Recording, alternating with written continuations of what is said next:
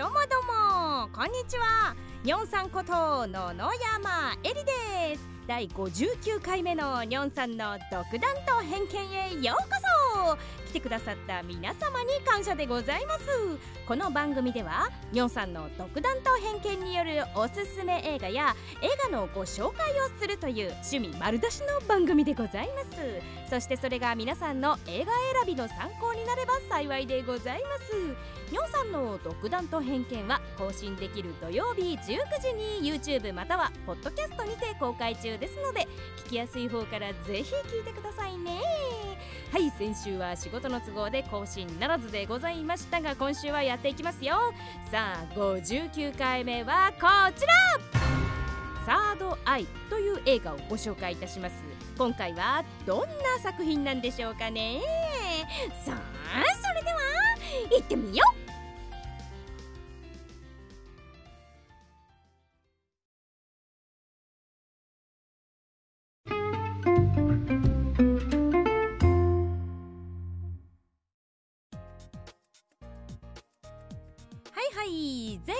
はねちょっと更新厳しかったんですが今週は元気に更新していきますよと。はい以前ですねインドネシアの映画はご紹介したんですけれどもザ・ドールっていう映画ですね。今回はまたインドネシア映画ではあるんですが何気なく見ていたらまあまあまあ思いのほか良かったかなと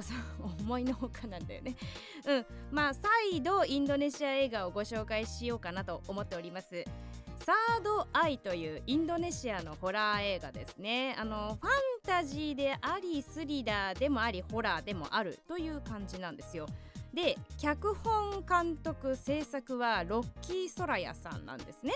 そう前回ご紹介した「ザ・ドール」のシリーズを撮ってる監督さんと同じ人なんです。うん。インドネシア映画にあんまり馴染みがないのでこの人しか撮ってないんじゃないかってちょっと思っちゃうぐらい。この人の作品ばっか見てるなと思いますけどね。はい。2017年に公開している映画なんですけれども実は「ザ・ドール2」とほぼ同時進行で作っていたのかしらっていう風に思っちゃうぐらい。そう2017年に「ザ・ドール2」が公開してて「サードアイ」が2018年ぐらいに公開されているのかなとは思うんですけど、まあ、器用な方なのかななんて勝手に思っております。はい。ということで簡単なあらすじをご紹介しましょう。幽霊が見えるという主人公の妹アベルは家族にそのことを相談しても誰も信じてくれなかった。幽霊の声も聞こえてしまうアベルは常にヘッドフォンをして音楽を聴いて過ごしていた。しかしある夜ついに幽霊に襲われてしまい足にはひっかき傷を負ってしまう。父親は強盗だったと言い幽霊の存在を否定した。その後もアベルのことを誰も信じていなかったが妹の話を信じるために姉のアリアは妹の特殊能力サードアイという幽霊が見える力を自分も開眼して幽霊を見えるようにしてもらうのであった。最初は何事もなかったかのように思えたがアリアのサードアイは完全に開眼してしまうのであった。その後見えないはずのものが見え始めるアリアは戸惑っていくのであった。という感じですかね。まあまあまあまあまあまあまあまあまあそうよツッコミどころは満載でしたようんまずねすんごい気になったシーンがベッドの上で妹の話を聞いているアリアとのシーンがあるんですけどこのね妹のバックショットになった時多分カット違うんだろうなっていうのが分かっちゃうのが妹がねヘッドフォンをしてる時と首に置いてる時がちょいちょいあってあもうここここなんでチェックの時気づかないかなっていうぐらい結構分かりやすい違和感なんですよ。なんかそういうのはねまあなんかしょうがないのかなと思っちゃうんですけどうんこっちとしては全然話が入ってこない。そう。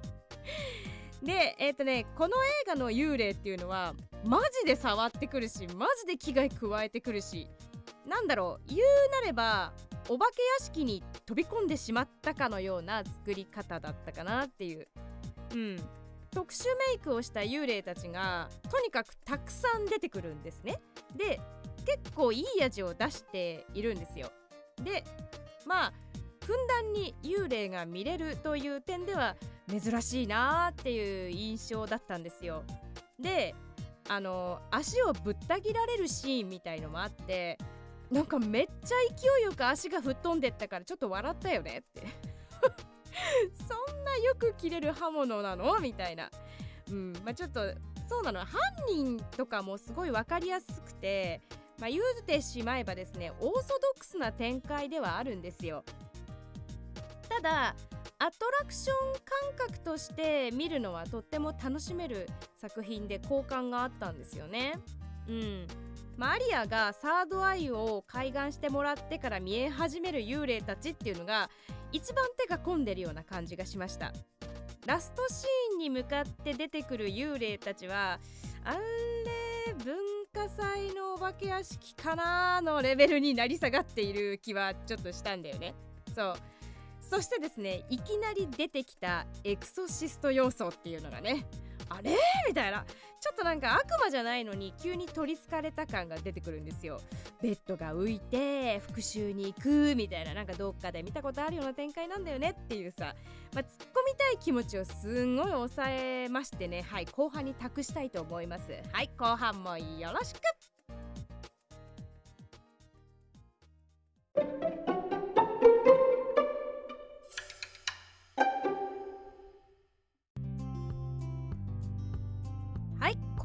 後半ですが後半でねまず言いたいのはやっぱりさインドネシアの人ってなかなか死なないのよ。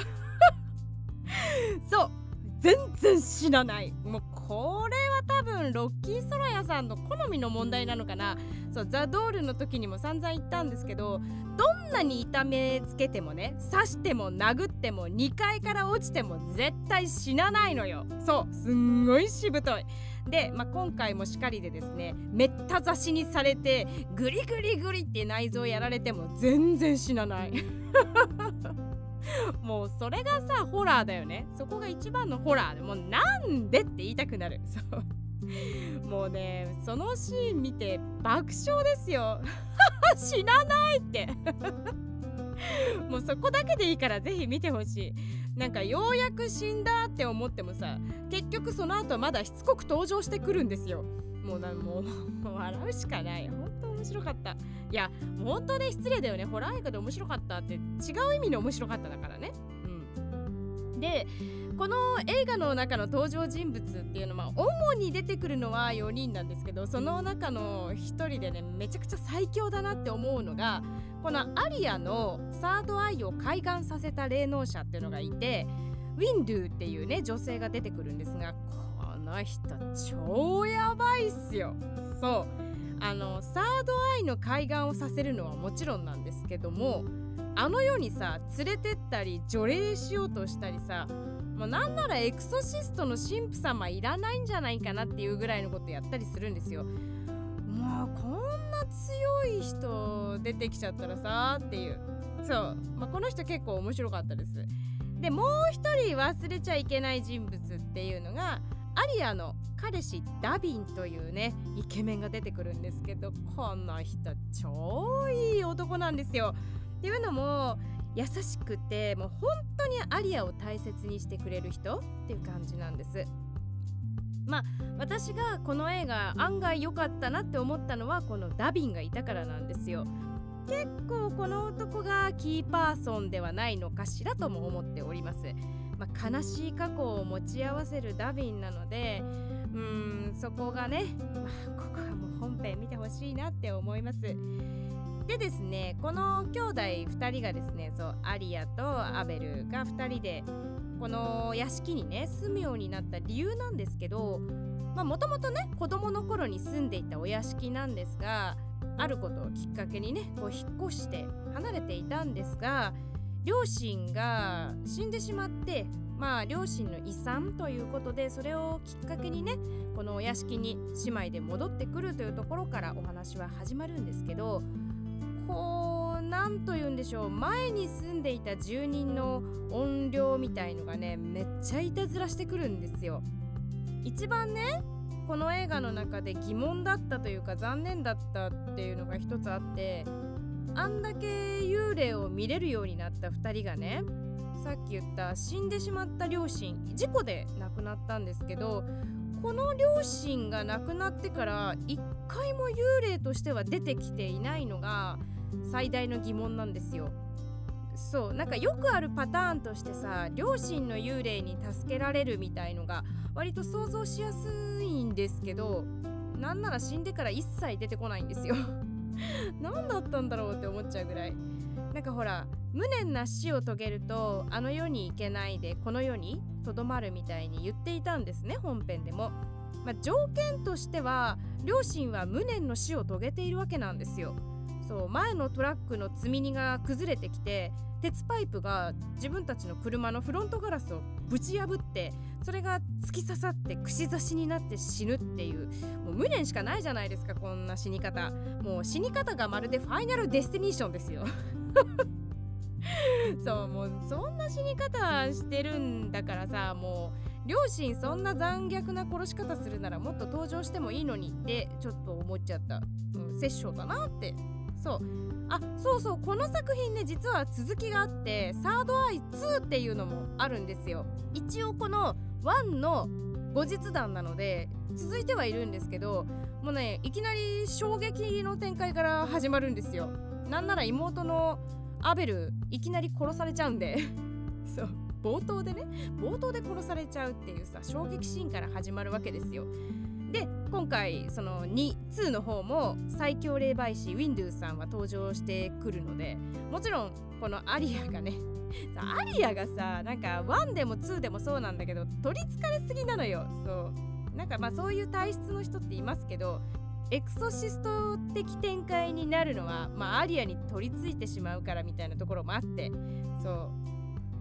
うでこの映画自体の尺っていうのはそこそこ長めなのでなんかもう途中からやめようかなみたいな感じはちょっと出て出てきちゃうんですよ。ねこの監督さんのパターンが一定な印象もあるからなのかなだから2に関しては割と切羽詰まった状態のシーンがこうあってなんかサードアイを開いていない人間に対してあなたしかいないのよもうあなた時間がないからあなたのサードアイを開いて助けてみたいな状況になるの。いやいやいやいやいやいやみたいな。いきなりいきなりこんな幽霊が見えるようになるの。嫌ですみたいな。なるじゃん。でもなんかもう言われるがままにあああはいみたいな感じでそのサードアイをいきなり開いちゃうんだよね。もうすごいよねこの暴挙たまったもんじゃないよ今まで平和だったのにさいきなり幽霊見えるようになっちゃったらしかもその幽霊が見える見方っていう見え方っていうのもなんかぼやっと見えるとかじゃなくて生きてる人間なのか死んでる人間なのかはっきり区別ができないような状態の見え方をするわけ。ね普通に話してたと思ったらその人生きてなかったみたいなめっちゃ怖いじゃん。もう外歩いてたらさこいつ何ずっと独り言言ってんの？みたいになっちゃうわけ。その状況に今あなたしかいないのよって言われててサードアイ開いていいですか？って言われてえあはいどうぞとは絶対言いたくないよね。うん私ホラー映画好きだけどさ見えんの絶対嫌だもん。そう。で面白いのがそのザ・ドールにしてもサードアイ2にしてもですねクズ男が登場してくるんですよ。もうなんかそれしかないのかいって思えるような展開をしてくれるんでなんかこのこの監督がなんかそういうの好きなのかな？結構クズ男を出したがる そう監督のワールド全開な作品だなっていう印象がとにかく強かったですね。はいということでですね今回はインドネシアのホラー映画を懲りずに見てみました。はい。まあ、案の定な展開にはなります。そしてですねお化け屋敷に入ったような感覚になっていただければいいのかなと。そうもうしょっぽいお化け屋敷に入っちゃった迷い込んじゃったぐらいの感じでいいと思います。特殊メイクをした幽霊役の方々は多分きっと楽しかったんだろうなーってすごいなんか舞台裏を想像しながら見るとニヤニヤしちゃう感じでしたね。はい。今回はサードアイをご紹介いたしました。ありがとうございました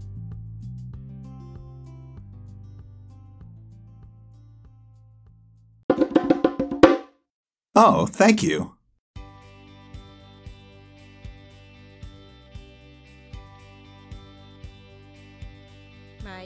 んな国の映画があって面白いよねっていうそう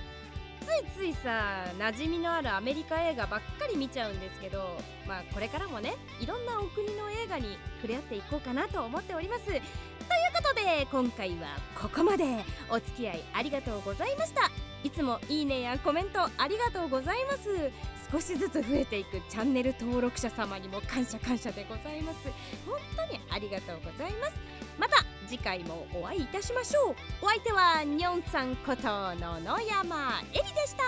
また